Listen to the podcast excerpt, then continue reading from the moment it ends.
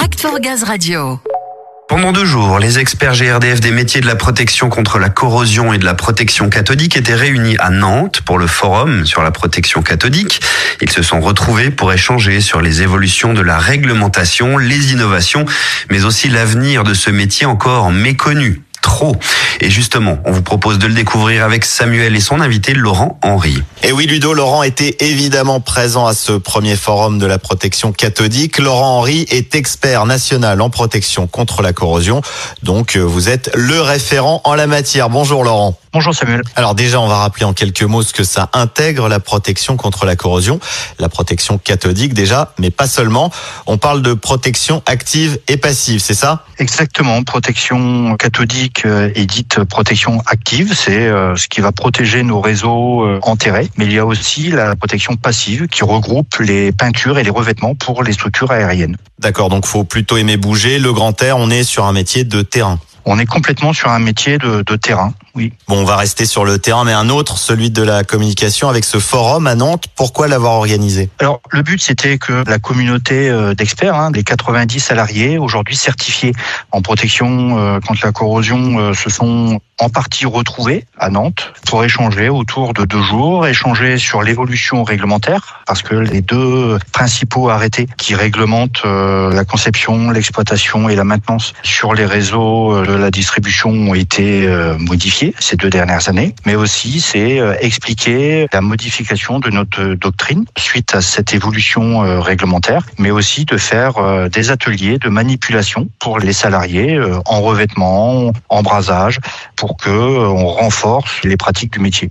Oui, l'idée c'était de présenter les innovations autour de ce métier, de parler de l'avenir du métier, parce que c'est un métier d'avenir, notamment avec le développement des réseaux de gaz vert. Il y a de la demande, c'est un métier qui recrute. Alors c'est un métier qui recrute et aujourd'hui il y a des postes de libres ou qui vont être libres dans les prochains mois, d'où la promotion autour d'un métier ouvert pour réaliser les mesures ou l'analyse à travers aussi se former. Oui, ça c'est bien de le préciser, la formation c'est primordial. En fait, pour travailler dans la protection cathodique, on doit obligatoirement passer par une formation. Oui, il n'y a pas de diplôme scolaire. En protection cathodique, c'est un recrutement sur une formation classique, scolaire. Et puis après, le salarié, avec quelques mois d'expérience, va passer plusieurs niveaux de certification, donc quelques mois ou quelques années, en fonction du niveau qu'il désire atteindre. Aujourd'hui, à GRDF, nous avons 4 niveaux de certification mis en place sur l'ensemble des salariés qui travaillent dans le domaine. D'accord, on monte en niveau en même temps qu'on monte en expertise et en ancienneté, c'est lié.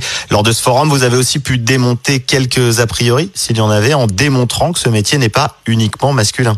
Oui, aujourd'hui, il y a 4 femmes qui, à travers les MEG où elles travaillent, réalisent le travail de mesure, d'analyse en protection cathodique, au même titre que leurs collègues masculins. Alors, 4 femmes, c'est un début. Vous en attendez davantage, j'imagine, parce que vous avez pu constater qu'elles apportent une complémentarité nécessaire, un équilibre aussi dans l'expertise. Oui, parce que les approches peuvent être différentes sur certains, où le questionnement est différent. Et face à des phénomènes de corrosion, on a vraiment un questionnement différent et qui permet de trouver aussi un milieu et un équilibre dans cette expertise. Bon, alors si certains collaborateurs ou certaines collaboratrices qui nous écoutent sont tentés par cette voie, comment faire, comment se renseigner déjà ? Alors, où ils sont dans une démarche personnelle et auquel cas ils peuvent tout à fait passer la certification en candidat libre et l'examen, parce que c'est un organisme indépendant qui le fait. Autre moyen, c'est via sa hiérarchie dans le cas d'une mutation. Ça, c'est une deuxième possibilité. Et puis, éventuellement, pour découvrir le métier, parce qu'il est quand même assez rare, éventuellement de se rapprocher d'une MEG pour pouvoir faire une immersion, pour découvrir le milieu de la mesure et de l'analyse afin de se projeter dans un nouveau projet professionnel. Écoutez, on invite en tout cas ceux qui auraient envie de rejoindre l'aventure de la protection cathodique à se tourner vers leur manager ou auprès d'Énergie Formation. Merci pour toutes ces informations, Laurent. Merci beaucoup. Oui, n'hésitez pas à vous renseigner, chers gaziers. Et gazières, c'est un métier ouvert à tous, Ludo. Absolument, Léa, tu as raison. Peut-être une belle opportunité pour toutes et tous.